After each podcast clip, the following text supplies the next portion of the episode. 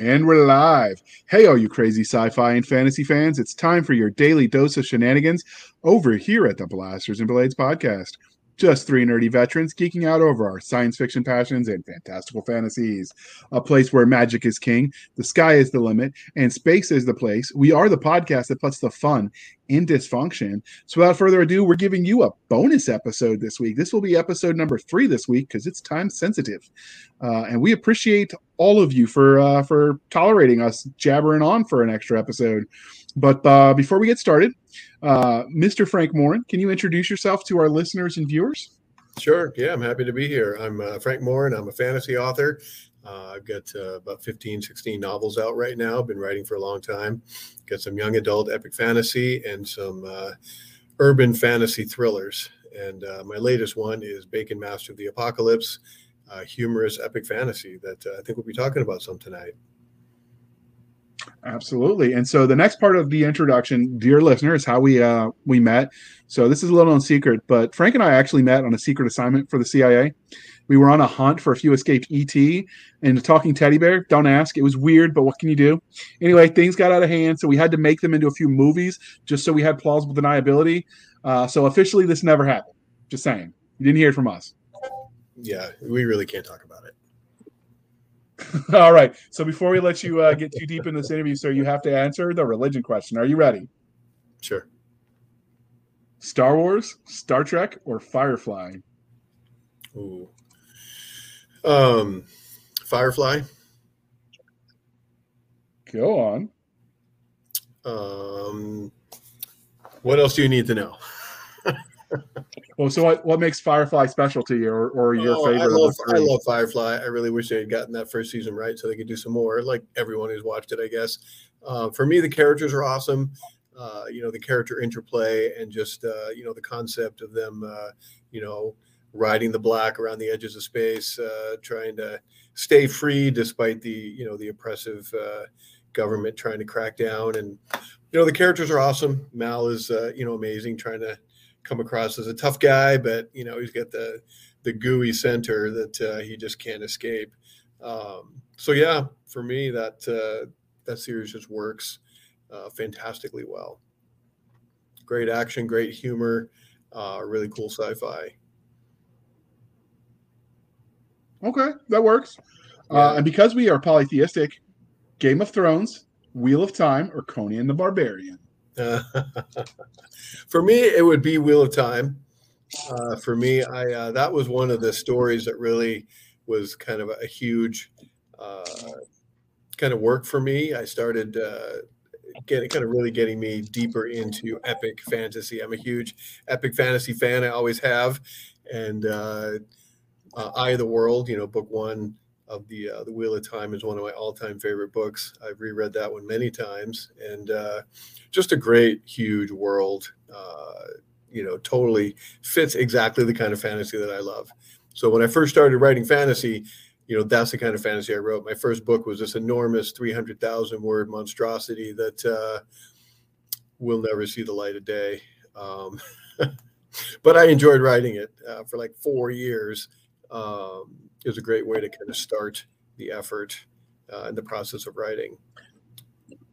But they say so, they say um, don't start with your epic, and there's a lot of reason for that. But of course, I did, and it failed. But it was a great launching point for me. so uh, are you familiar with author who writes sort of space fantasy, Glynn Stewart? Who's that? Glynn Stewart, he writes space fantasy. I don't think so. I'm terrible with names, so I may know does- it, and I've just forgotten it. So he wrote a series when he was like 19 hmm and it was the same thing and he wanted he thought it had the bones to be worth trying to save. So I ended up getting an author i i whose work i love terry mixon and they together they co-wrote it and took the one story and basically i think they wrote it into five novels the idea. So awesome. and uh one of the things they said talking about that when you go to edit it it's almost like having a third author him now him at 19 and then the co-writer because so much changes in your like oh, sure. worldview your writing style your voice.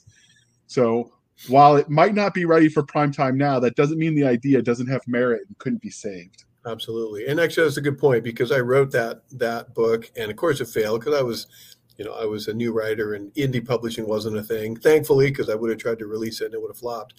Um, but I ended up getting to the point where I understood the problems with it, burned it, you know, had a little ceremony in the backyard, and uh, rewrote it. It was only a 200,000 word epic fantasy, and uh, actually had that one several years, kind of running the running around from one uh, one major publisher to another, who all ended up saying, "We love this book, but we're not going to buy it." Um, and I'm actually planning to uh, release that one um, this year. I've got the first two books in that series done. I just haven't ever done anything with them, but uh, I'm trying to get more into Royal Road. It's not a uh, it's not a lit RPG, which I know is kind of the biggest thing on Royal Road, but they have a bunch of fantasy too. And I think it might fit that audience. So I'm going to start putting some chapters out there and and see what people think and uh, see what we can do with that because that's a story that is hugely epic and close to my heart. So I'm hoping we can start, uh, you know, finding some interest this year later with it. So we'll see how it so, goes. Absolutely. So uh, we here at the Blasters and Blades love both the scientific and the fantastical. But what was your first love, sci-fi or fantasy? Oh, I read everything. You know, I was a huge reader as a teen, and you know, started getting into writing, um, and then kind of set that aside. So I get into uh, my career as a computer programmer, which uh, I still do computer consulting on the side, and uh, so I love the sci-fi. I love the science.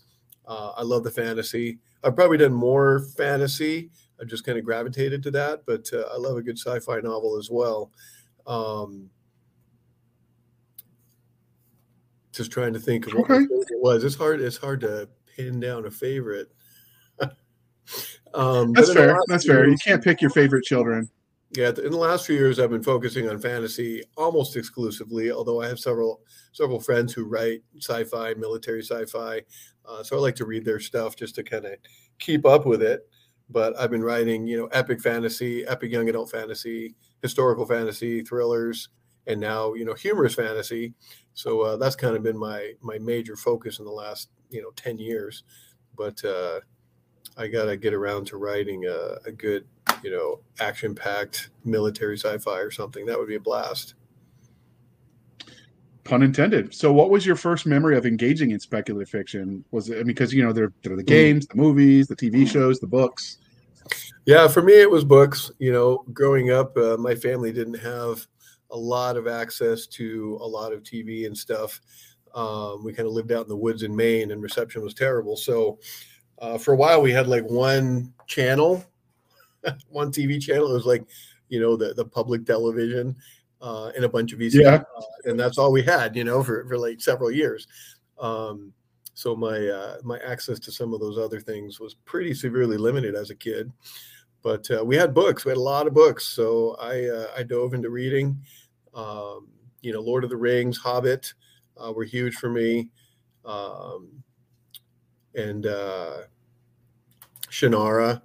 Uh, you know, those were big ones. The Sword yes. and the sequels, those were big. Um, and uh, David Eddings, of course. Yeah. Um, the Belgariad. Uh, Malor- was it Belgariad? Yeah. Uh, those are some of my all-time favorites. Love those. Books. I love those. And uh, Raymond E. He wrote some later in that. He wrote some of those later with his wife, didn't he? Yeah, yeah. She uh, well, he finally admitted uh, near the end of the series that she had been working with him for years on those, and you know, helping him with the characters and the dialogue. Okay. And just love those books. Those were those were kind of major influences to my my writing and my my reading. Um, yeah. Then the, the Magician series with Raymond E. Feist, those were those were big, and uh, of course then as uh, the Wheel of Time, you know, got big. I read uh, I read a bunch of those, and, and that was huge. That was awesome. So those played a big part of it. And then my friends and I, of course, we were we got into D and D and stuff, but we had kind of our our twisted version of it. Um, we pretty much played with just one dice and a lot of imagination. So it was uh, it was a good time. We spent a lot of hours doing that, and that kind of helped. Yep. Hone my storytelling skills and you know kind of uh, help foster my my love of writing and story and exploring worlds and characters and um, all of that kind of together really helped push uh, push me on the road to wanting to get into this stuff and uh, So it's been great. So, what is it about the genre writ large of speculative fiction that that you know pulls you in so much that mm. that you've essentially made it your life's work, not just sure. with the writing, but as a fan and you know, what Absolutely. is it you love? Well, that's a great question. Um, for me, you know, I love the scope. You know, I love epic fantasy, exploring new worlds. Um, either as fantasy or you know, sci-fi does that too. You know, Star Wars and Star Trek and um, Firefly. You know, they get to different planets and different worlds, and fantasy does the same thing. You know, and I really enjoy that. And the, just the concept of you know magic and magical creatures and uh, um, you know different societies and that struggle of good versus e- evil and you know at heart i'm an optimist so i write these huge epic stories but spoiler alert in the end generally my good guys are going to win. So if if you like like dark twisted fantasy you're probably not going to get that from me. I put in a lot of humor. Um, my characters get beat up pretty bad but eventually they're going to find a way because you know that's what i love. Um, seeing you know the good guys grow and develop and you know defeat their inner demons so they can they can deal with their life's troubles um, i think with fiction we can explore some uh, some really intense topics. You know we can go into some stuff that's pretty deep and difficult uh, that sometimes is hard to talk about in real life without people getting all offended and get their defenses up. But in fiction we can talk about it. We can explore it and uh, you know come up with some ideas and some solutions. And uh, you know it's a it's an emotional roller coaster. We can escape from reality go through some difficulties and eventually you know get to a happy place which uh, you know i think can help uh, deal with uh, the things in life that are not always going to end in such a nice way. But those are a few things that kind of keep me motivated and interested and you know endlessly fascinated with you know the worlds of fantasy and storytelling and uh, what we can do with our imagination okay. So how did your love of speculative fiction transition from you being a fan a reader a consumer into you deciding to write stories in that space? Hmm, that's a good question. And for me you know it was a process probably like everybody. Um, as a teen i was i was a huge reader. Uh, i get, get in trouble with my teachers regularly because I'd be hiding, you know, my book under my desk, or I'd have my textbook open with my book inside. Kind of classic uh, attempts that uh, usually failed, and uh, so I kept getting in trouble with that. But I loved, you know, I loved living in those fantasy worlds and stuff. And uh, as we got, you know, like I said, we got into D and D some, so I got started getting used to creating my own ideas and my own stories and. Uh, I'm one of the oldest of 11 uh, siblings in my family.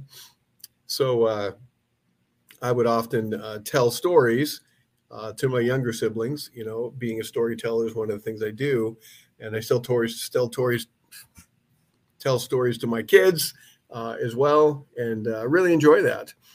so that's one of the ways that got me going. And of course, I started writing some short fiction and some story ideas in high school and came up with some initial ideas for, uh, you know, my first novels that, uh, you know, I started writing longhand, you know, in notebooks. And unfortunately, those were lost uh, after I graduated. But uh, really enjoyed the process of starting to explore that story. Um, I, in college, I got distracted by computers, like I said, and kind of forgot about writing for a long time until I rediscovered the uh, uh, kind of the need, the burning need to write, and uh, kind of my passion for it when my kids were young, and uh, haven't been able to stop. You know, haven't been looking back since. Okay. Um, so many authors will let their own real life stories influence the way they will let their own real life experiences influence the way they tell stories. So, was mm-hmm. there anything you think like formidable moment that sort of was that aha moment that you think shapes you as, as a storyteller? Was it telling the, the stories to your little siblings? Yeah, that helped. And then uh, by the time I started, you know, telling stories again as an adult, I had gotten really into storytelling to my kids. Uh, we lived in Vermont uh, at the time, and we lived out in the country, so it was 30 or 40 minutes to pretty much anywhere. And my we get in the car, and my kids would want stories, and we very quickly got beyond kind of the basic story ideas. They'd be like, "Dad, tell us a story. And my son, especially, was like eight years old at the time. We'd get in the car and he'd be like, all right, dad, we got 30 minutes, uh, a warrior, an elf, and a necromancer. Go. And so we just come up with a story on the fly um, that we had 30 minutes to tell. And that was really fun because it kind of helped, you know, hone those uh, storytelling uh, instincts, I guess. And it's really cool when you're telling kids stories, you get that immediate feedback. You know, if they laugh at your joke, you know you're on the right track. You know, if they're all engaged, things are good. If they look at you like, Dad, what? Um, you know, you can change, you can change tracks. They look at you like, Dad, that story was terrible. Um, you know, so you you start learning what works and what doesn't and and, and figuring out that audience. Um, and with my kids, uh, how I got going uh, you know, after writing that that huge epic that I had to put aside for a while, I told my kids who were pretty young, I said, "Hey, let's come up with a really cool idea for magic, and then we can create stories using that magic." And they came back to me. Uh, my oldest daughter and son were like 11 and nine, and they said, "Okay, Dad, let's do rocks, just plain old rocks." I said, "Okay, that's cool. Let's do rocks." So tell me about rocks. And they went and they did like this huge term paper. It was like 20 pages of notes on rocks, um, you know, the different types of rocks and everything. And I was like, cool, we can work with this. So we came up with a magic system. Uh, we're all huge fans of Brandon Sanderson. So they're like, Dad, let's make a magic system, you know, that's really specific, like one of his. So we designed it like that. And we started telling the story of George the Petralist uh, for like a year and exploring that world together and then eventually uh, I, I, was like i need to write this stuff down and of course now the main character's name is connor um, and the whole series is done with seven main titles and three prequels and a book of short stories uh, but some of those initial ideas are still in there and uh, you know that storytelling process uh, became a big part of my my writing process just exploring ideas and seeing what would work and um, and how to incorporate that into the plan Okay. So let's transition a little bit away from the writing side and talk about things from the fan angle. So have you got any cool fan art or had anybody cosplay your characters yet? I haven't seen cosplay yet, unfortunately, but I have had some cool fan art. Um, I had one young guy uh, a couple years ago uh, show up. He had written out some of the monsters, you know, from the series, and you know, presented that to me, and that was super cool. Um, I had another friend who's uh, who came with me to one of the comic cons to be my like my booth assistant. He's in college, and he's a really cool artist. And he decided to take the four main characters, several of the main characters in my my Petralist young adult fantasy series, and draw them out as uh, as if they were manga characters. And uh, so, nice. That weekend of Comic Con, he created these these really cool. I'll have to share them with you. These really cool drawings of uh, of the characters of my book as if they were manga, and uh, it was just cool to see his interpretation of the characters um, and kind of porting them over like that. I got a real kick out of that. So this is April. This will air in April because we've got a Kickstarter. If you read the the um, the episode title, dear listener. Um, so because of that, you know, if they join your newsletter this month, is there any way you could include that art uh, that was some of your characters turned into manga in your see April May newsletter? See, I can do calendars. Yeah, absolutely. I've been sending out uh, newsletters a little more regularly of late, just with you know Kickstarter updates and stuff. But uh, that's a really cool idea, and I can definitely do that. Um, I'll make a note right now. Um, and I will link to the to how they can join your newsletter in the show notes, sure. um, and we'll go from there. Yeah, that'd be great. I'll include that. I think I might have a uh, last year or so when when he did it, but I'd be happy to do it again because uh, it was really cool artwork and uh, it was really fun to see that see that happen. Absolutely. So speaking of, of things in the fan side, has anybody asked for your autograph? Oh yeah, and that's super fun. Um, you know, of course, especially at Comic Cons and stuff when you're selling the books or, or when you're selling in person, uh, it makes it great. Some people will buy books from my website. Uh, and when they do that, you know, I'll sign them and do a note if they ask for a note and send that off to them. Um, I was visiting one of the local schools once uh, in the town where I live, and uh, I've, I've, done a lot of school visits. And one of my friends who was in the school brought one of his uh, his friends over, and uh, she was like an eighth grader or something. She was holding one of my books, and she was totally fangirling over meeting me, which was super funny because it was one of my first books. So I was like, nobody knows me, but she loved the book. I was her favorite author, and she was like all shy. she didn't want to come. Like, oh, I met this author. So cute. I got such a such a kick out of that.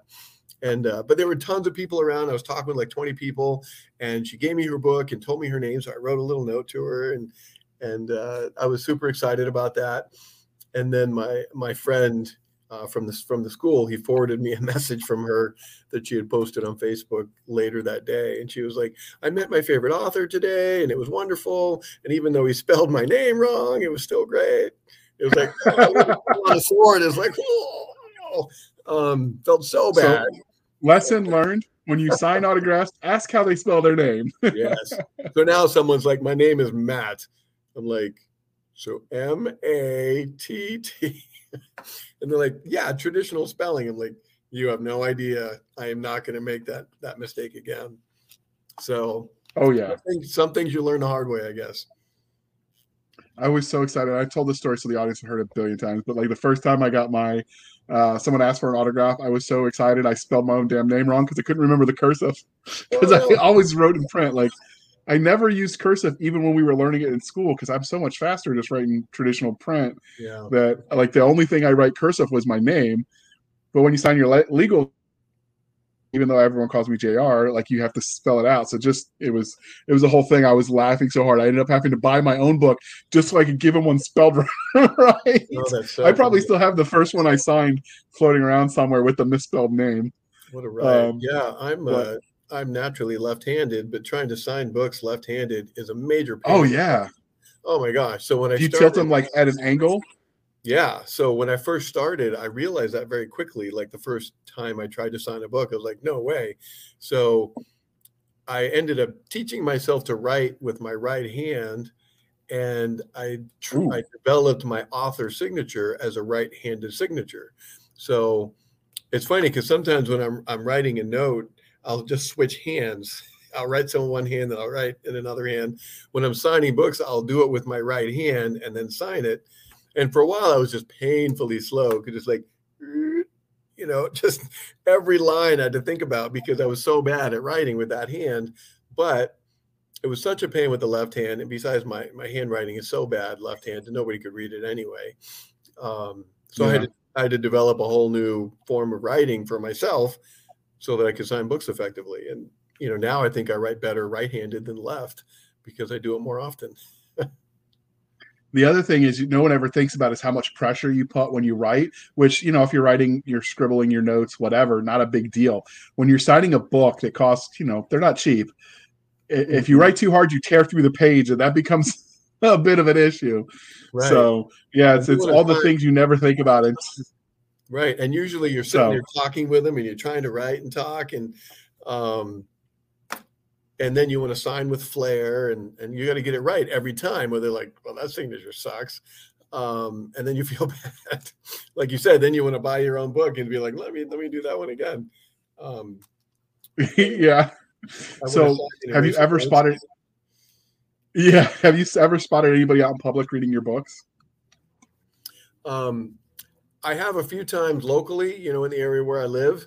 Um, I, I, like to tease uh, my wife. I'm like, yeah, they don't let me out much because you know I work from, I work from home as a consultant. Uh, my computer stuff that I still do some, and I work from home as a writer. So I don't tend to just be out a ton in public unless I'm coming to conferences. Like right now, I'm I'm in a hotel because I'm at a writing conference. I'm at Norwescon in Seattle. Um, so yay, I'm out of the house. Um, so you know, hopefully, I'll see some people reading one of my books this weekend, especially if I sell a few.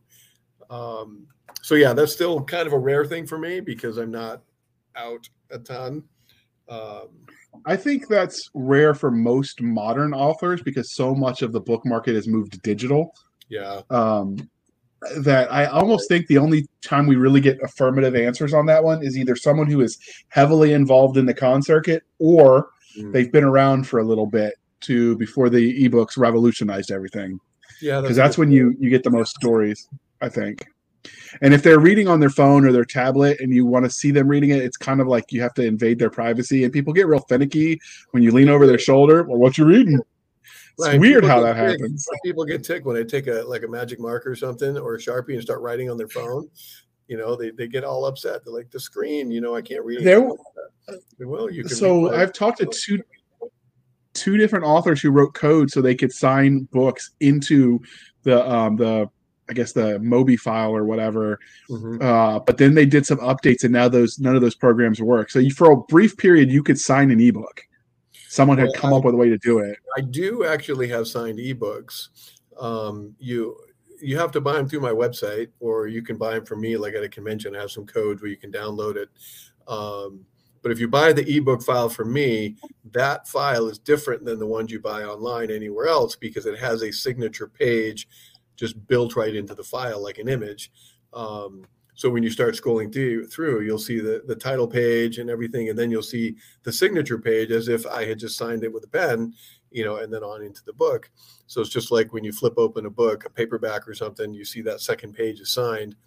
Um, I have ebooks like that. So some people will, you know, I'll see them at conventions and they're like, I want a signed book, but I only do ebooks. Like, that's okay. Buy the signed ebook. Totally fine. Cool. So, that's that's speaking of uh, nice. So speaking of fans, so what's the funniest or weirdest interaction with uh, fans since you started writing? That's a good question. Um, I have one fan, uh, one super fan in Germany, which is really fun because she'll give me updates sometimes, and uh, you know she's trying to spread the word for me out there in Germany. Uh, but she's read everything I've ever written, and that's just so awesome to uh, you know to chat with people like that. I chat with her on Messenger sometimes or through Facebook, and uh, and that's really cool. I had another woman start uh, emailing me every uh, typo she found in every book, uh, which is cool because I like seeing that, you know. And then when I do my next update, I'll incorporate all those, you know, into the file so that hopefully no one else will have to do that.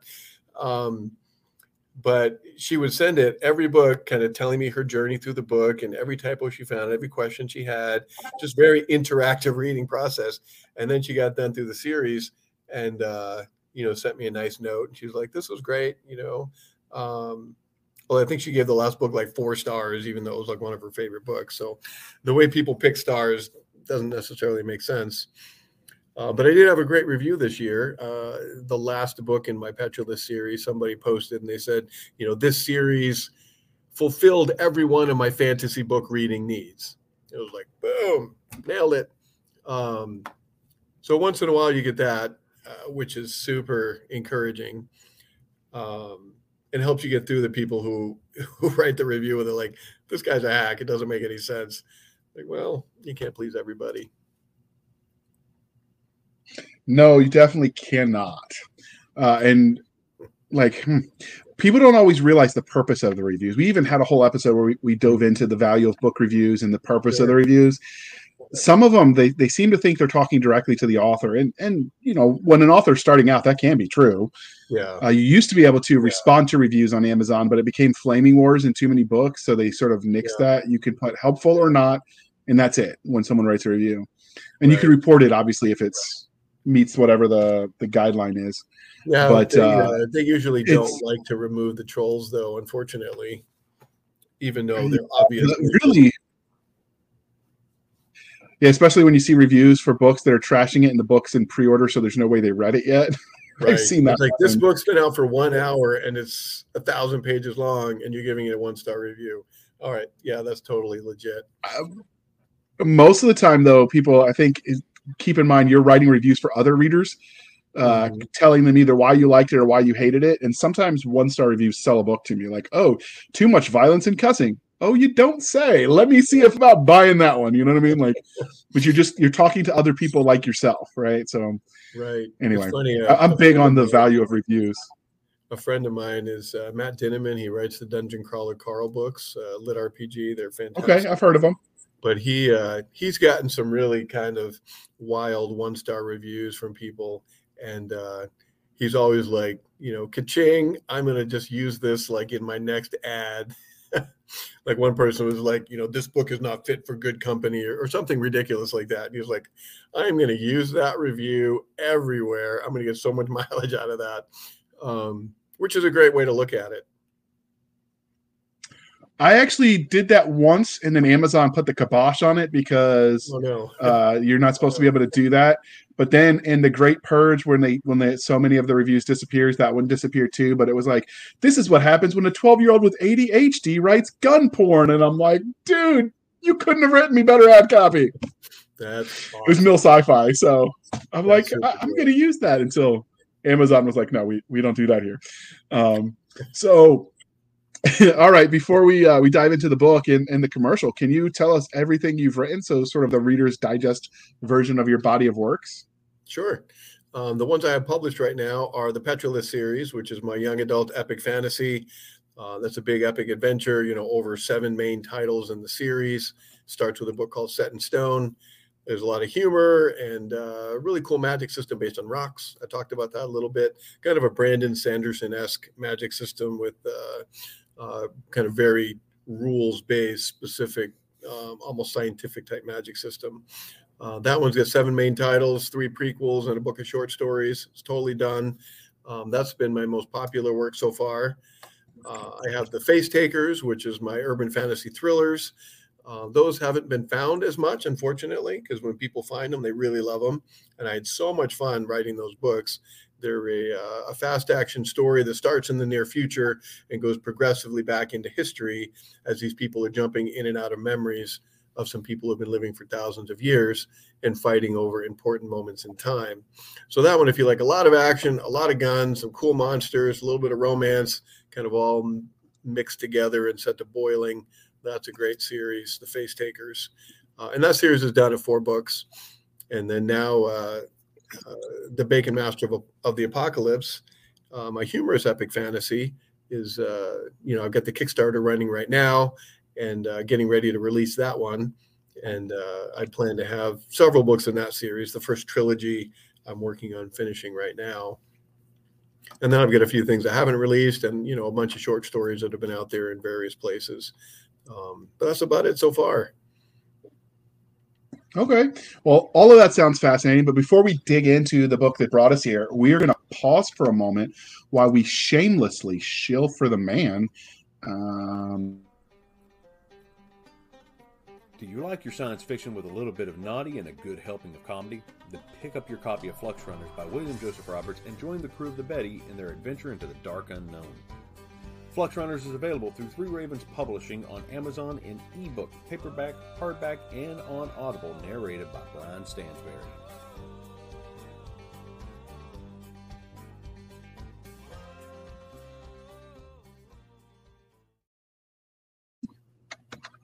Wow, I really got to adjust the volume on that one. Uh, sorry about that, people. But uh, it's an interesting book. We've had him on to talk about it, so you should check it out, people. Thank you for sticking with us through that commercial interlude. But uh, let's not dally too much because you know time is money, as they say. Let's talk about Bacon Master of the Apocalypse. So, where did you get the idea or the premise for this universe? Psychedelics, oh, Ouija board, too much mountain air.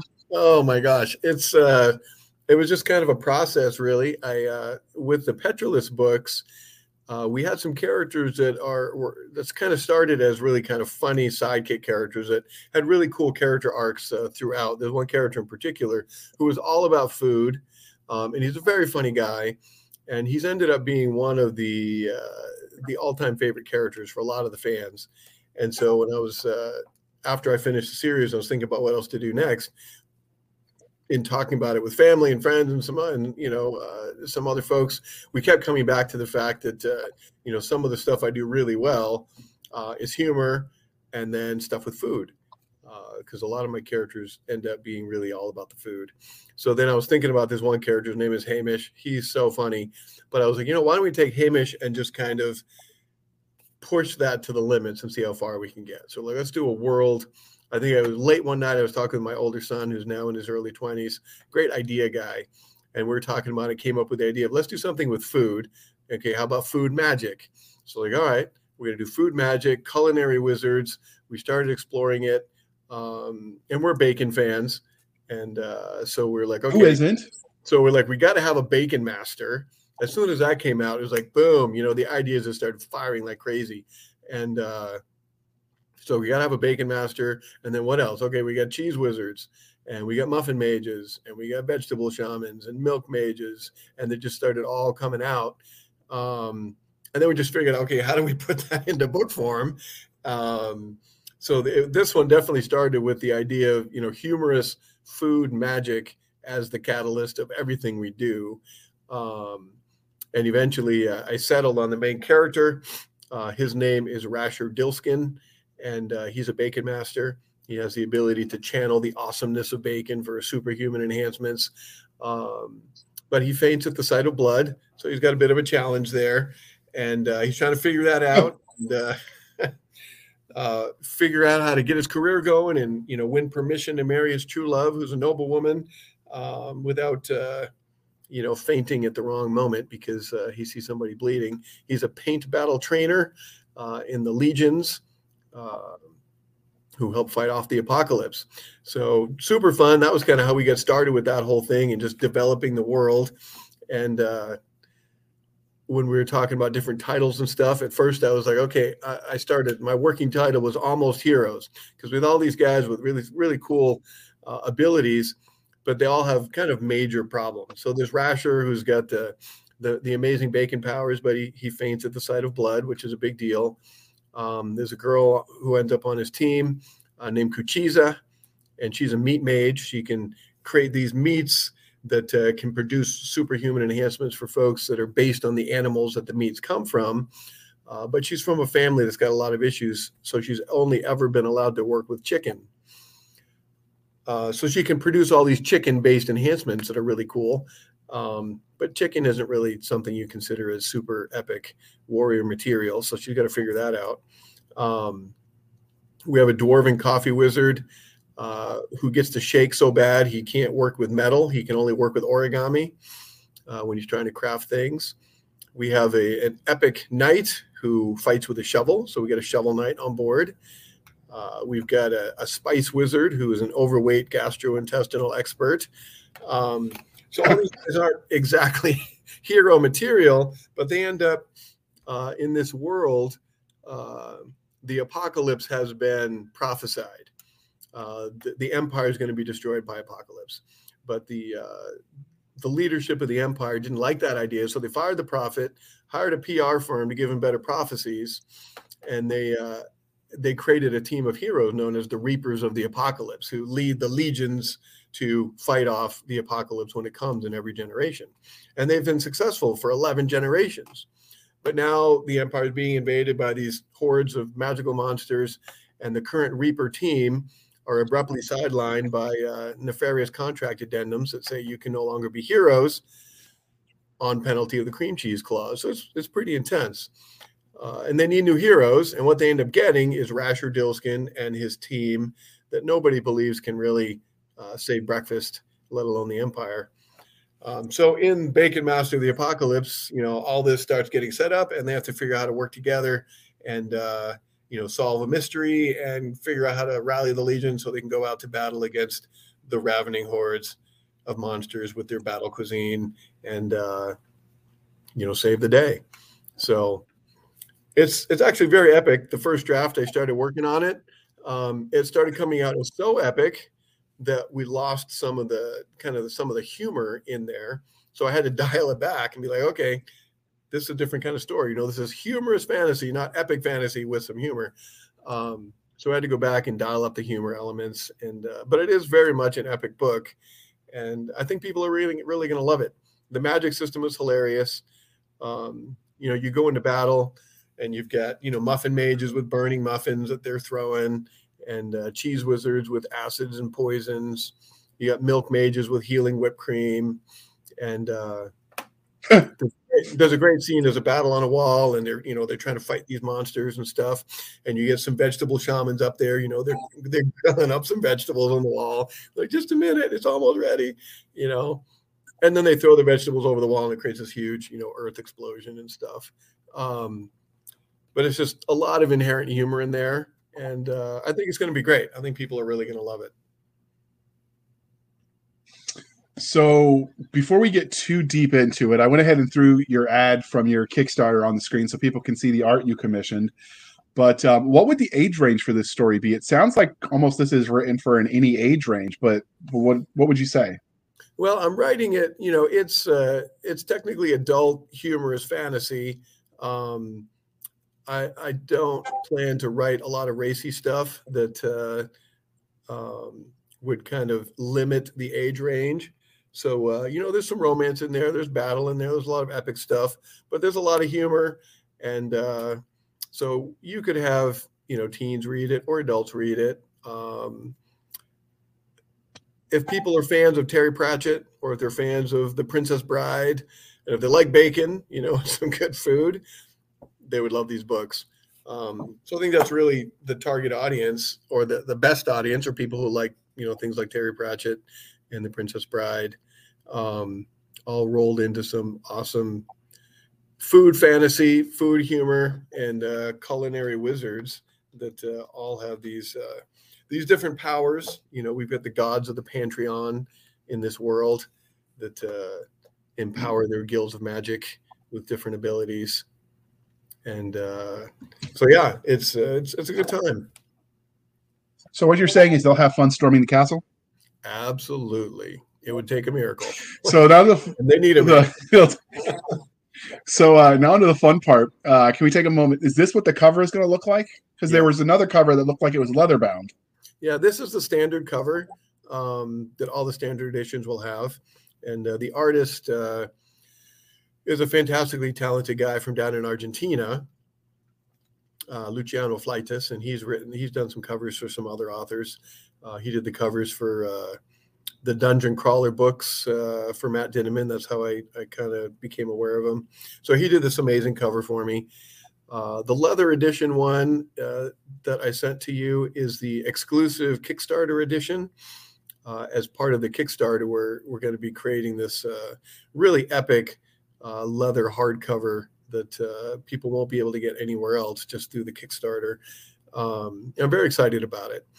Uh, the the printer, I think I'm pushing them kind of to the limits because there's uh, you know they're doing the, the, the foil stamping and the, the embossing and the debossing and this there's all kinds of stuff going on with this cover uh, i'm very excited about it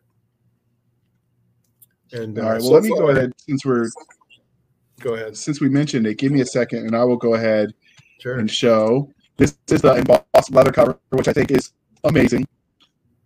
Um, so Yeah, I, it's funny because we developed that logo uh, for the Reapers of the Apocalypse, that uh, uh, butcher knife there on the shield. And I asked my artist, I was like, "Hey, could you, uh, you know, take this logo and incorporate it into this, you know, as well as the the title of the book, incorporate it into this, you know, kind of greenish." Um, leather hardcover blank that the printer sent me kind of as a base. And he came back with this and he was like is this what you mean? I was like absolutely dude that's amazing. So i sent that back to the to the printer and i was like yeah this is what i plan to do with it. And they're like whoa um yeah w- w- let me get back to you for a bit and they came back to me and they said yeah we, we kind of looked it over and talked it over with our art department and everything and they said yes we can do this so um i hope they can pull it off because it's going to be very epic Absolutely. So, speaking of uh, uh, reward tiers and only from Kickstarters, so normally we talk about books; they're just directly for sale from Amazon or Barnes and Noble or wherever you buy your books. Um, but you're doing it through Kickstarter, which we haven't had as many authors come through here, although it happens. Uh, Kickstarters are, as you know, dear listener, they're time sensitive, so sometimes scheduling those interviews is just hit or miss. Mhm. But uh, what made you decide to go with Kickstarter, and what reward tiers did you pick? Because obviously they're getting the book, but generally there's and more. sure So, what can you tell us about your Kickstarter? And we'll link to that in the show notes, dear listener. Yeah, that's a great question. Um, you know, I could have just you know thrown the book out there. People love the the concept, and I think it will be a very popular book.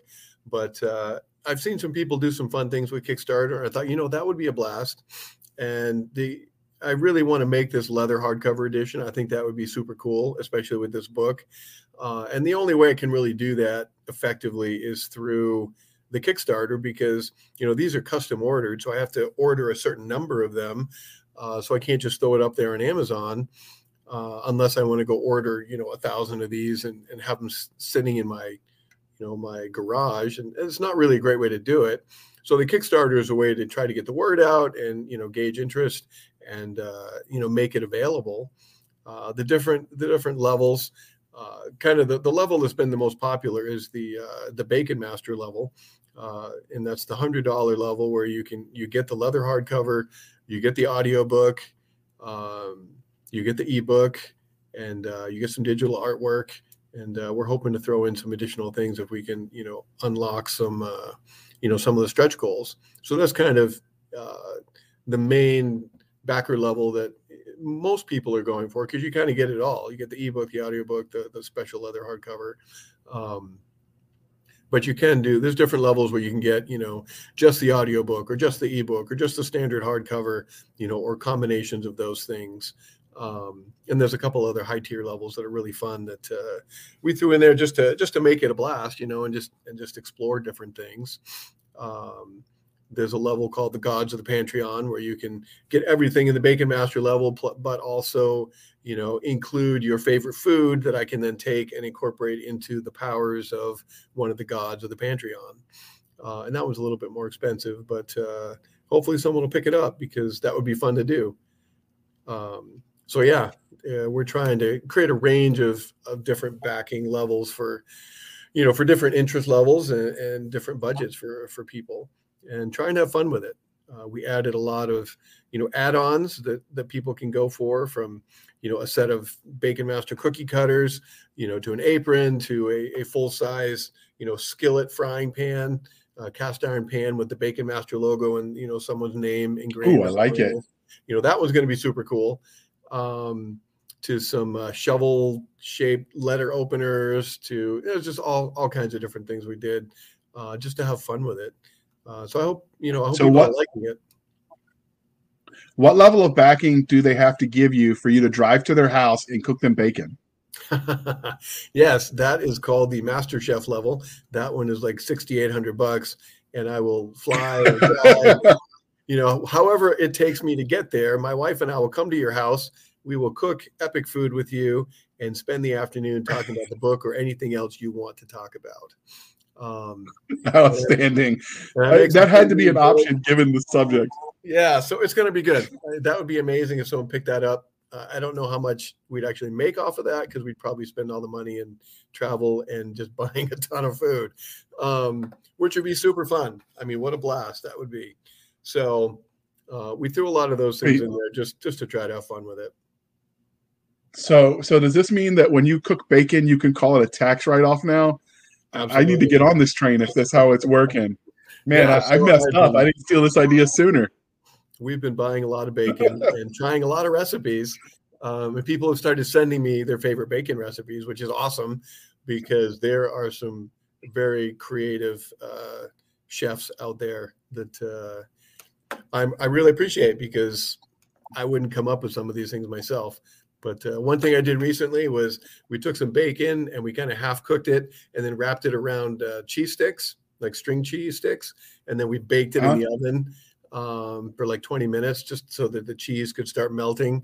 And by that time, the bacon's all cooked. And you take it out, you get these cheesy bacon sticks that you can you can eat, um, and those are wonderful nice. snacks. They turned out excellent. So let's talk about the book itself. What would the 30 second elevator pitch for Bacon Master of the Apocalypse be? Awesome. I mean, so, I almost feel like the name is enough. Yeah, a lot of people they see the name and they're like, uh, "I'm sold." but uh, I, t- I kind of touched on some of that earlier. Uh, the basic pitch is, uh, you know, uh, just going to get my mind straight again. Talking about bacon, get me distracted. So, uh, Bacon Master. me too. Me too. Yes, this is uh, humorous fantasy set in a world where uh, magic comes from food. Uh, you get the gods of the Pantheon out there, uh, you know, powering their guilds of magic. uh, with different powers the cheese wizards, the muffin mages, the bacon masters. Uh, but the story is about Rasher Dilskin. He's a bacon master who can channel the awesomeness of bacon for superhuman enhancements. Uh, he's a super boss warrior, but he faints at the sight of blood. Uh, which is kind of a problem because the empire is being invaded by these hordes of ravening monsters, and the heroes who lead the legions to fight off the apocalypse, known as the Reapers of the Apocalypse, are sidelined uh, by nefarious contract addendums, and uh, the elite, the empire needs new legion or new new reapers. So they get Rasher, and he's given a quirky little team that have their own issues, and nobody believes they can save breakfast, let alone the empire. So they got to figure out how to work together, uh, whip up some new recipes, get their battle cuisine in array, and uh, prepare to lead the legions out to uh, fight off the hordes of monsters. Okay, so what is it you think that? Well, first off, is this book going to be part of a series or is it a standalone? It will be part of a series. Uh, I'm wrapping up final edits right now. I've got book two, the first draft written, and it's uh, it's an awesome book. Uh, book three is planned out, so it's going to be like an initial trilogy that may be an initial four or five books. Still kind of figuring out the ending of that uh, first bit of the series, and then uh, there's additional books I may add on to the end of that as well, just kind of depending on how well it goes and you know, people seem to really love the concept. So I think there could be, uh, you know, easily 10 books in the series uh, as we roll through this one. Okay. So what is it you think that makes this book and then the series that follows it, that will follow it, special? Well, um, you know, the, uh, the food humor, um, culinary wizards, uh, I think it's just something that a lot of people can relate to. You know, people like food and uh, you know food makes us happy it brings us to uh, to good places a lot of times and uh, a lot of our happy memories and, and kind of powerful memories are associated with food and you know can you, you smell a certain food and boom you know you can be transported. So i'm hoping to tap into that and just you know give people a really fun uh, you know fun epic adventure that uh, that they can just enjoy um, probably while they're binge eating all their favorite desserts. Um, so if we can hit that, it's going to be awesome. And I, I just hope people can read this and just laugh and enjoy it and and turn around and say, I need to go start cooking something, you know, or bake, you know, 500 cookies and uh, in ice cream and, you know, just have a good time. Absolutely. So it sounds like a little bit of a unique premise. So, did you hit on any of the common fantasy tropes when you wrote this? And if so, can you give us some examples? Yeah, you know, it is it is a pretty unique book, but uh, you know, I think you know having kind of that that quirky team that uh, you know the underdogs trying to to save you know save the day is is a trope that's fairly common. Having the hero who's you know, trying to win the win the, the, hand of his true love despite you know overwhelming opposition and, and long odds is, is a fairly common trope. Um, but I think I've given him a pretty unique twist. Uh, the world of Bacon Master, the the empire is, eh, that that kind of runs half the world. Excuse me, is uh, you know it's it's a group of multiple different nations, and you know there's a lot of politics and internal strife and struggle and you know, we may be, uh, you know, looking at the fact that you know there may be a time when the apocalypse really needs to happen. You know, there may need to be some change, but uh, we'll have to see.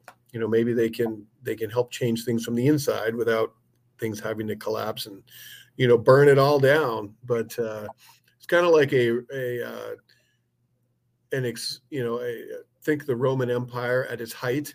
You know, if it was based on food and food magic, you know, there's some great things. Well, I mean, things, and there's garum was a thing. What's that? The the uh, Romans loved was it garum I think or it's like the fish juice fish guts juice that they put on everything. Oh yeah, I just can't, can't pronounce the Latin. I have been doing food research, and if anyone knows like really disgusting foods, like there's the god of disgusting foods, and that's kind of one of the one of the things they have to deal with. But you know, there's some pretty gross foods out there. You know, you look at like Scandinavia. You know, some of the stuff those people had to eat um, just to survive. Now they're called yeah. you know delicacies or you know national traditions, but it's like you know people ate that because they were starving and they're like what can we do here? Um, and some of the stuff they came up with it was like oh my gosh i'm definitely gonna have to fit that in there somewhere.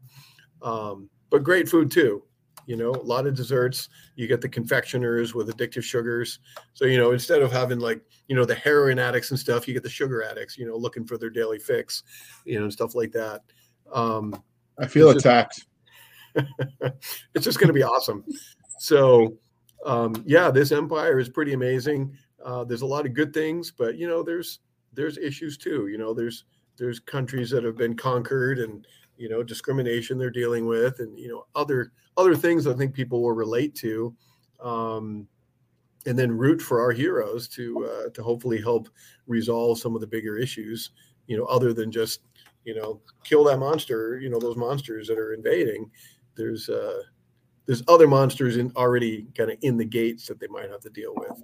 So that's going to be fun to explore and, and kind of weave into the story. And, you know, between feasts and amazing food magic, uh, they're going to have to deal with some pretty heavy stuff.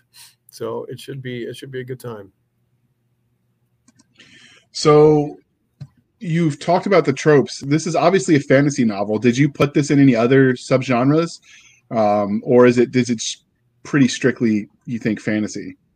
Well, it's definitely fantasy. Um, you know, if people want to look at it as a, humor novel, um, you know, that would work too. Um, but it's definitely it's definitely going to fit in the the fantasy category. Just you know the way it's set up and uh, kind of just the progression of the story arc and stuff is definitely going to be, a, you know, similar to you know a classic epic fantasy, but uh, a little more lighthearted than some stuff you might find out there, and a lot more humor, hopefully. Um, a lot of food puns. I got one character who's uh, every time he gets nervous and stuff, which is often, he just tells dad jokes. So we get a lot of dad jokes and food puns and food humor. Um, so there should be some humor for pretty much every uh, every taste uh, that people may have for for what they like in humor there. Okay. So, um, were there? You've told us about the the main characters um, mm-hmm. with the the party. Were there any secondary characters that you thought were especially memorable? And if so, can you tell us about them? Yeah, um, absolutely. So there's uh, well, there's what kind of one of the the uh, the leaders of this horde of monsters. Um, I thought he was going to be appearing in book one, but you're not really going to see him in book two. You'll you'll hear about him a little bit but uh, he's uh, he's a really interesting character, and I, I've been getting on uh, the uh, uh, the Midjourney uh, AI art generation program to create some some artwork for some of the some of the stuff in the world to kind of flesh out some of the world, and I, I created a really cool image of of this guy. He's like a based on a Scottish death fairy, um, super kind of freaky, crazy um, monster dude, but he's really fascinating. But uh, he's going to be fun to bring out there.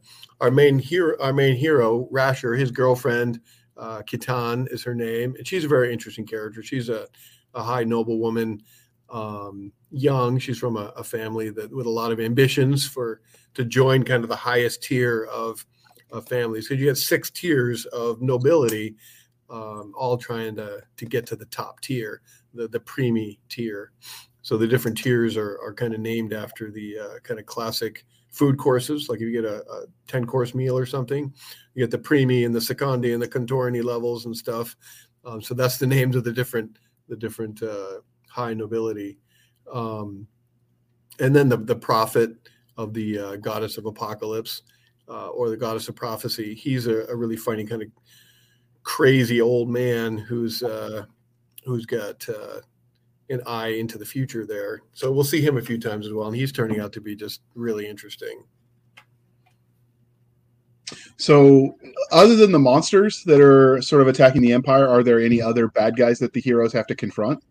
There are actually in book one. We don't we don't actually see a ton of the monsters because you know the main character. You know all this stuff's happening in book one. They're in the capital, so they hear about the invasion, and they start getting attacked but they're getting attacked more from uh, you know some of the the traders within the empire and uh, some of the monsters and, and, kind of some of their allies who have snuck into the capital to create problems to keep their legions from getting out to assist uh, the outskirts. So in book one, you know, as they they kind of are being called or or appointed to this Reaper team, they're dealing with a lot of internal strife, and there's uh, kind of the main bad guys are more internal problems. There are some monsters they got to deal with, and some of that, but uh, they also have to deal with uh, some people who are trying to undermine their work and kind of attack the legions, kind of in their home base before they can even get started.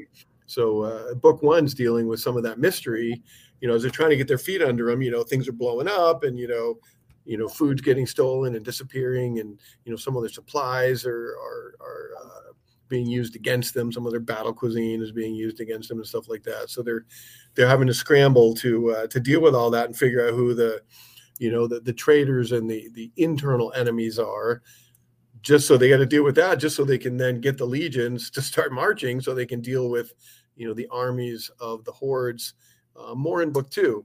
Uh, so book one's going to be uh, really interesting, where there's a lot of uh, a lot more mystery and internal strife and politics and stuff that uh, that they're dealing with, um, in addition to some of the monsters.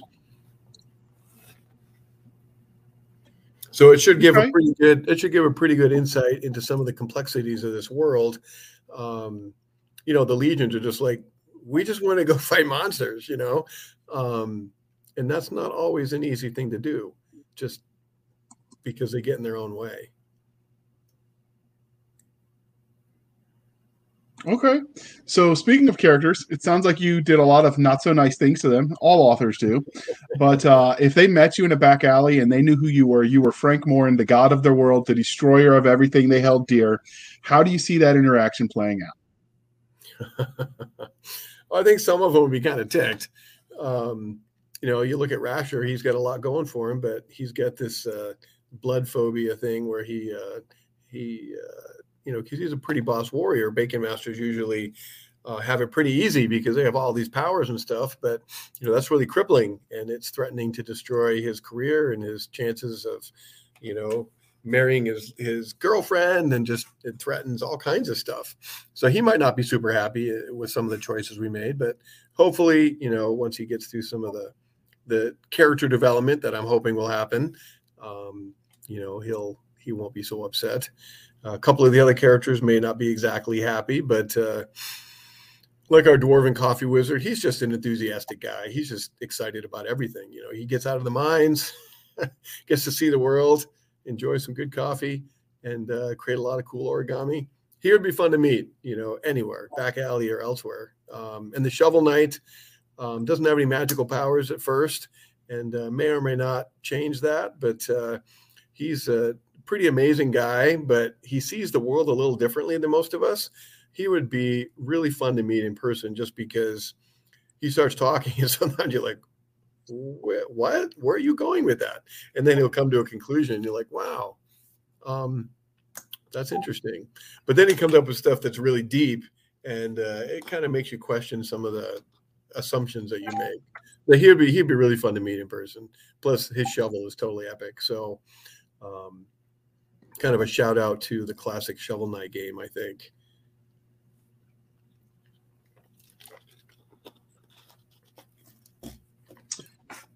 So, what can you tell us about the universe? Is there anything you haven't told us yet that you think would um, illuminate the worlds where the story is taking place? Um, yeah, I could talk about it all day. Depends how many spoilers you want, I guess. Um, but it's really we try cool to keep it spoiler free because we want people to read it. Yeah. So I won't tell you the specifics about you know the challenges that Rasher and his team are dealing with, but you know the world is really cool because um, you know book one deal it, it's mostly set in uh, the capital city, uh, which has been the capital of this you know constantly growing empire that has conquered multiple vassal nations you know, for 12 generations. So, you know, they've got all this cool magical stuff that's going on. And, and the city is a wonder, you know, it's a wonder of the world. Um, even though our main characters are in kind of the military compound called the Acropolis, but they don't get to see as much of that all the time. But uh, you know, there's there's six layers of of different nobility, all kind of with all this internal intrigue and politics and stuff. But the the the most powerful of the nobility, the, the powerful families, you know, they they sit in the food court, which is like their Congress, and they meet with the imperial chef to, you know, create laws and everything. And each of these families are the patrons of one of the guilds of magic, so they're affiliated with the different guilds of magic.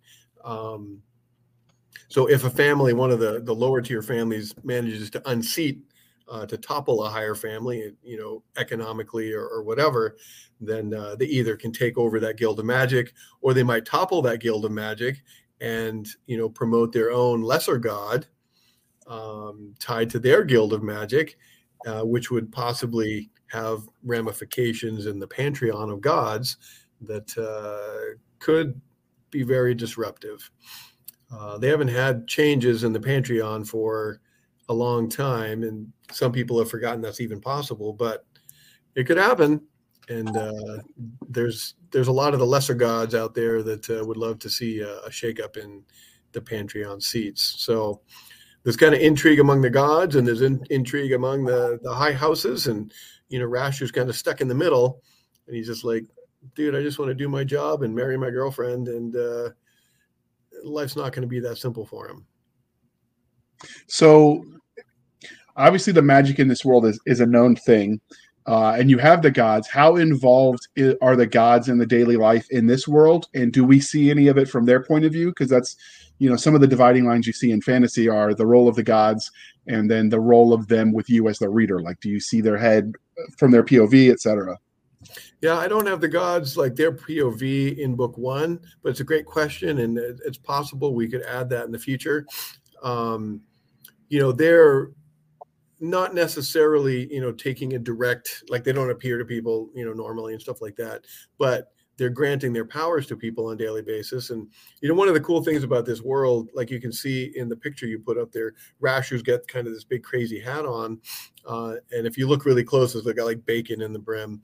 But uh, in this world hats are very important and especially for the nobility they've got these enormous crazy hats. That's the style right now because um, for them it's a religious thing. So think like a Kentucky Derby hat, like on steroids. Some of them are multi-layered and it uh, just it's super fun.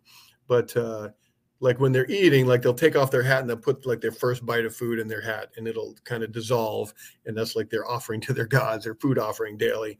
Um, but uh, you know, some of the gods don't necessarily get along, and so some of them are are starting to pull some strings and move people into positions that uh, you know can benefit you know some of the games that they're playing. And as we get into book uh, book two and three, you know some of the kind of the established magical powers. You know, there's going to be some new things showing up that they don't usually see. Some things that are not normally possible because the gods don't usually play nice together and combine magics and stuff. But there are higher levels of magic that they may be able to get to uh, if some of the gods are willing to work together to accomplish their goals. So that's one of the things you know our characters are going to start trying to figure out and learn about, and you know, but the, the higher they get into that, you know, the, the deeper they get drawn into the, you know, the intrigue uh, of the gods and the high houses, which is is, you know, it's high stakes stuff, and uh, getting killed is probably not the worst thing that could happen to them.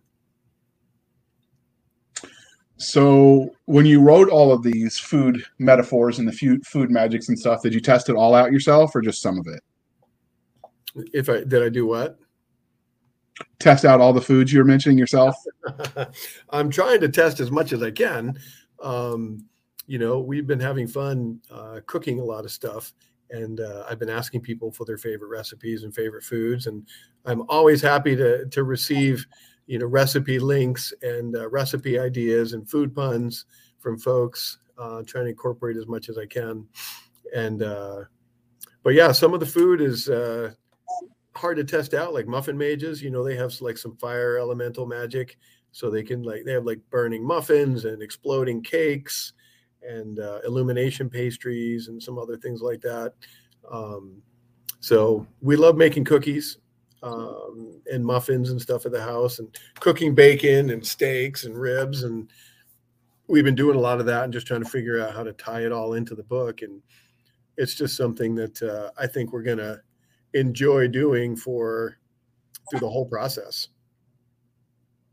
I can already see your IRS agent looking at your tax deduction. Like they say, what? They did what? This isn't a restaurant. Let me look closer. Right. Yeah, that may happen. You know, I haven't been um, expensing a ton of the food stuff yet, but uh, that's going to be happening more and more. Historically, I've done a lot of travel for some of my books, especially um, the Facetaker ones. Like we went to to Egypt and China and um, Italy and Constantinople and stuff. You know, going to these different places that the characters go. So I got to expense a lot of travel, which has been awesome but uh, and I just got back from Italy again with the family, and you know my trip I was doing a lot of research into you know Roman cuisine and architecture and history and stuff that I can hopefully add into um, some of the stuff I had planned for this capital city. Um, but yeah, I need to start looking at my food budget and figuring out how to expense more of that because doing cooking research is gonna is gonna be a big part of this year, I think. Yeah. It, um, also, it also means I'm going to have to invest I, in more running shoes, I think, because you know at this rate. Yeah, I was just going to say that you're gonna. oh, I'm just sitting here like I'm. I'm uh, doing the trying to get my my health back together and lose the weight that I put on when I got hurt. Mm-hmm. And uh, I'm just thinking, man, I didn't eat lunch before this or dinner before this interview because I was my walk took longer than tonight. Uh-huh. And I'm uh-huh. like, man, now I'm getting hungry. I got to be careful because this is the kind of thing that's like you fall off the wagon. So I, yes. I, can't imagine your family. They're like, no, not more sugar. Okay, yeah. if you twist my arm. Yeah, we're uh, we've been trying to, to to cut back a little bit, but then I, I, I start writing, and it's like it's just like I'm sure when people read it, it's going to be similar. I get up and I'm like, I need a cookie and I need a muffin and I need a, a platter full of bacon. And um, in my office, I have I have my workstation. Actually, is my desk has two workstations on it. One of them I keep my laptop in is a seated station. The other one I have a uh, an adjustable desk where I can lift it up, and I have a treadmill I can fit under the desk. So some days I uh, I stand there. It's my standing workstation. I turn the treadmill on, and I can go about four miles an hour, and I just walk while I type. And uh, I need to build that back up. Yesterday I did like seven miles, I think, um, but I've done like 20 miles in a day just walking on the treadmill while I type and work.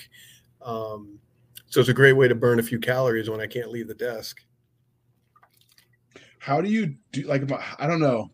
That seems like it would be a difficult way to work on those. Tra- I've seen people do it in the videos, but from a practical sense, it just looks more like it's a. Uh, Actually, once I get in the zone, once I get in the zone and I'm and I'm typing and stuff, um, it doesn't really bother me because for my last several books, um, when I'm writing new chapters, like the first draft and stuff, I actually my preferred way to work is to grab my voice recorder and my uh, kind of like a headphones, you know, mic, and I'll go I'll go hike on trails for four hours and you know hike ten miles um, on some trails near my house, and I'll dictate several chapters um, so walking and talking or walking and working has become kind of uh, a common thing for me.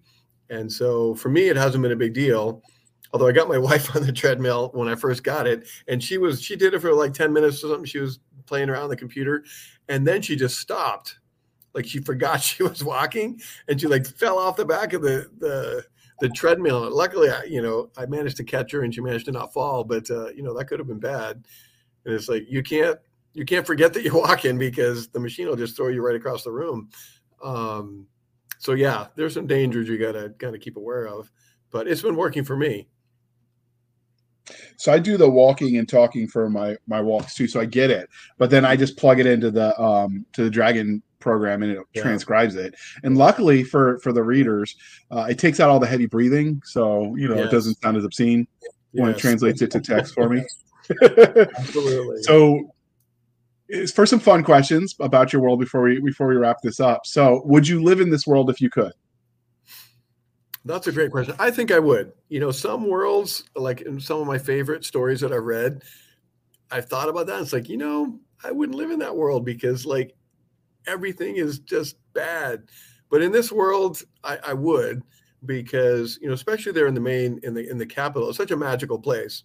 Um, you know it's all based on food magic food stuff but it's super cool. Like there's there's streets of moving water that people can ride on you know instead of you know their commute. They can just jump on a boat, you know, on these, you know, and they'll uh, the roads of water will just flow uphill and you know take them to their next place. And there's there's just so much cool stuff um, out there in the world and the and the food and everything. It's just it'd be so fun to live in that world. You know, as long as you're not like where the ravening hordes of monsters are attacking. Um, it's a so it's plot a armor depending. Yes, plot armor depending. It would be as long as the, as long as the capital doesn't end up burning down um, in a giant exploding cake, you know, inferno. Um, it would be a really cool place to live and to visit. Okay. So, of all the magic that you invented in this universe, of all the food magic, which one would you want for your daily use? Mm, great question. Um, what a good question. Of course, I would I would probably lean toward uh, you know being a bacon master just because I love bacon and it's been so fun getting into who doesn't? Rasher's, into Rasher's life because he can channel bacon depending on how much bacon he has accessible and how much he kind of uses at once releases into his system at once because he can eat the bacon and store it um, inside of him like a you know fuel ready to go. Um, it kind of it can enhance um, pretty much all of his physical and mental attributes. Like chewy bacon is better for mental stuff, crispy bacon is better for physical stuff, and then there's higher forms of bacon power. Um, you know, if you if you have enough bacon on hand uh, that you can use once in a while, um, and that would just be really fun. Um, being a bacon master is pretty awesome, um, but some of the other ones are cool too. Um, like the meat mages, you know, they can take meats from different animals and, and produce some really cool enhancements that, you know, end up being permanent, you know, enhancements that people have. But it takes a while to produce those. Uh, milk mages are healers. So, uh, you know, they can, they have their healing whipped cream uh, and trauma yogurt and stuff. That would be really cool. Um, you know, if you want to be a doctor or something, be a milk mage because they can do some pretty miraculous stuff. Um, but confectioners are cool uh, you know, with their cookies and stuff. I love cookies. That's uh, like Christmas cookie time. Um, and they can do all kinds of really cool enhancements with cookies. Like couriers, you know, have like cookie sugar enhanced speed and things like that. But their, their sugars can be pretty addictive and, and troubling too. So you got to be careful with that. Um, but yeah, I'd probably be a bacon master just because they're awesome and bacon. of course, wrote it that way because Bacon Master is is kind of the main character, so it's got to be cool. So, did you watch that? Was it movie Elf? The every Christmas then, by the guy with the cookies. Is that basically what your uh, where he goes crazy? Is that what your uh, sugar masters are like, basically? Oh, yeah, they uh, they can be pretty insidious, but with their you know they've got different cookies that can do um, you know, kind of give you a temporary boost to energy or speed or things like that. They can produce hallucinations. They can they can do all kinds of stuff uh, with their sugars. Uh, you know, powdered sugar can can be uh, pretty addicting, but yeah, you know, I love a good cookie. So at Christmas time, we make lots of cookies, and uh, I try not to eat as many as I want to, but it's hard. Um, so I'd be tempted to be a confectioner just because then I'd have to bake cookies and you know cookies and you know other sweets every single day, which would be awesome. Yep, that sounds fun. Um, so, so when you did your, go ahead. I was going to say the other thing that uh, I hadn't brought up, but you know, you got the different guilds of magic with their different abilities, but then you have the chefs because they can take you know foods that have been prepared by the different guilds of magic and they're the, the keepers of the recipe books. So they can help you know produce these amazing feasts these meals that can then um, boost you know one power. You know you might have a bunch of different ingredients in, in a, a recipe but they can boost one effect out of that.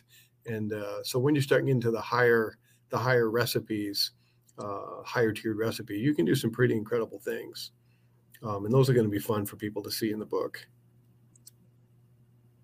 Okay, so you um, your universe obviously has monsters in it because you mentioned that. So when you mm-hmm. created these monsters, how did you go about doing it? Did you let your nightmares inspire you? Did you let Mother Nature? Did you pull on the myths, legends, and lore from uh, across the globe? Yeah, I mean a little bit of all of the above. Um, I ended up uh, kind of zeroing in on like uh, Scottish myths like uh, the main bad guy, one of the main bad guys we see in the first couple books, is based on a Scottish death fairy known as a Bean Nighe. Um, just because the name is awesome, and uh, I changed it a little bit to kind of fit the world. But he's a pretty scary dude. Um, and then you know we have kind of a bunch of different kind of humanoid type monsters that are all kind of grouped under the term of of goblins and you've got different types of rock trolls and then you have all kinds of these different um fey type creatures that have different types of magic. And you know there's there's quite a wide variety of magical monsters that they have kind of have their own country their own part of the their own part of the uh the continent the you know these dark forests that they live in. But they you know they have their own internal issues. You've got kind of like in normal uh fey or fairy tale you get kind of the good and the evil courts of magic. Of course for them it's the um the bitter court and the savory court um that don't always get along. But uh, for this invasion they're trying to work together for at least on the surface. Um but then you've got you know the the politics between the different countries and the different levels of um, of nobility, and then there's at least one other you know external uh, confederation of other nations are trying to fight against the empire. So you've got several different layers of of conflict we're going to need to explore um, as we kind of get into the deeper magic and the wider world. So I'm looking forward to getting to that. Okay. So, with the uh, speaking of the the wider world, um, we obviously met. You know, the interview's winding down. We're at you know, almost an hour and a half. Mm-hmm. Um, was there anything about the big? It's been fun. Was there anything about this universe that we didn't think to ask that you want to tell us before we wrap this up?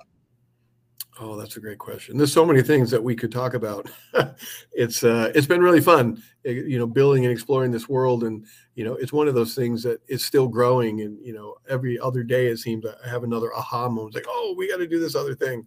Um, but I just had a couple of cool maps made. Um, I got them back this week, and uh, plan to be sharing those with uh, with the newsletter and, and fans and stuff, kind of of what they know of the known world and uh, kind of the main city that a lot of this action is taking place in. So I'm a map guy. I love doing maps. And uh, so I hope to have several here before we're done. Okay. So this is the part yet again in this interview, dear listener, where I remind you that your reviews matter. So please be kind and speak your mind on the reviewing platform. Your reviews help the right readers find the right book. So do your part. And legend has it, when this book goes live and you write the hundredth review, the Bacon Fairy will show up and deliver Frank some fresh stuff for while he writes book two. Absolutely, yeah. yeah. That will be that will be a good day. So, will you share with your family, or is it all going to be yours? Well, um, we'll see. I got to share with my wife because uh, I got to keep uh, keep all that happy. But uh, yeah, we only got one of our kids still at home. The other three are all off in college or on their own. So I might be able to keep a lot of it myself. If it's bacon, nice, nice. Good. That is uh, an absolutely wonderful thing. Is there any plans to take all the recipes readers are giving you and uh, start making a uh, Bacon Master of the Apocalypse cookbook? Uh, there are actually. I've started collecting them. Um, one of the stretch goals that uh, we hope to get to is uh, if we hit that point, I actually want to add some of the recipes in kind of between the chapters, either that or at the end of the book, um, and open up uh, for the uh, creation of the Bacon Master Cookbook, which I am planning for you know later this year. But if the Kickstarter you know accelerates when we get to that point, uh, I'll do it sooner. But yeah, that'll be a lot of fun. We we started kind of uh, collecting and uh, loosely putting that together already, and it's going to be pretty epic. So if this sounds interesting to you, they're at the halfway point of their ten thousand dollar goal for this book. So uh, absolutely, if this is your thing, get it while it's getting good. Uh, we'll be loading this uh, interview up as soon as we're done on Wednesday. So you have nine days left if this is your thing. Uh, and if you are finding this after this backs, because I'm going to hope it does, uh, a year from now, and you want to find it, you can go to his website where he links all of his books. Speaking of websites and your um, internet presence, where can listeners find you? Yeah, great question. So my website is frankmorin.org. You can see all the books and everything there and reach out to me. I'm also on Facebook um, and Instagram and TikTok are kind of my primary primary location. I've got a YouTube channel that I'm starting going to start filling in as well. Uh, but Facebook, the author Frank Morin page, uh, you can get on the Bacon Master of the Apocalypse uh, group uh, group page uh, where we're talking a lot about this stuff, and you can uh, listen to the sample uh, the audiobook sample that we just came up with. And uh, or find me on Instagram uh, at Morin Writes, and TikTok is uh, Frank Morin Author. So yeah, please connect with me. I'd love to hear from you. All right. And you can find us, dear listener, over on Twitter at twitter.com backslash SF underscore fantasy underscore show, Sierra Foxtrot underscore fantasy underscore show. You can email us at blasters and blades podcast at gmail.com. Again, that is blasters and blades podcast at gmail.com. We have a Facebook group where all the shenanigans happen at facebook.com backslash groups backslash blasters and blades podcast. Again, backslash groups backslash blasters and blades podcast. We have a Facebook page where you can also follow us. Do that. When we get enough, we'll be able to give it a dedicated URL. But in the meantime, you can type it in the search bar and it will show up. I promise you, dear listener. We have a website, w um, anchor.fm backslash blasters dash and dash blades. Again, anchor.fm backslash blasters tack and tack blades, where you can listen to the show and support us for as little as 99 cents a month. You can help keep the lights on or you can support the show more directly over at buymeacoffee.com backslash author JR Handley. Again, buymeacoffee.com backslash author JR Handley. Be sure to put in the comment section that it is for the podcast. I promise I will keep my co-hosts Doc Cisca and Nick Garber duly baconized. They will have bacon until their taste buds explode into light.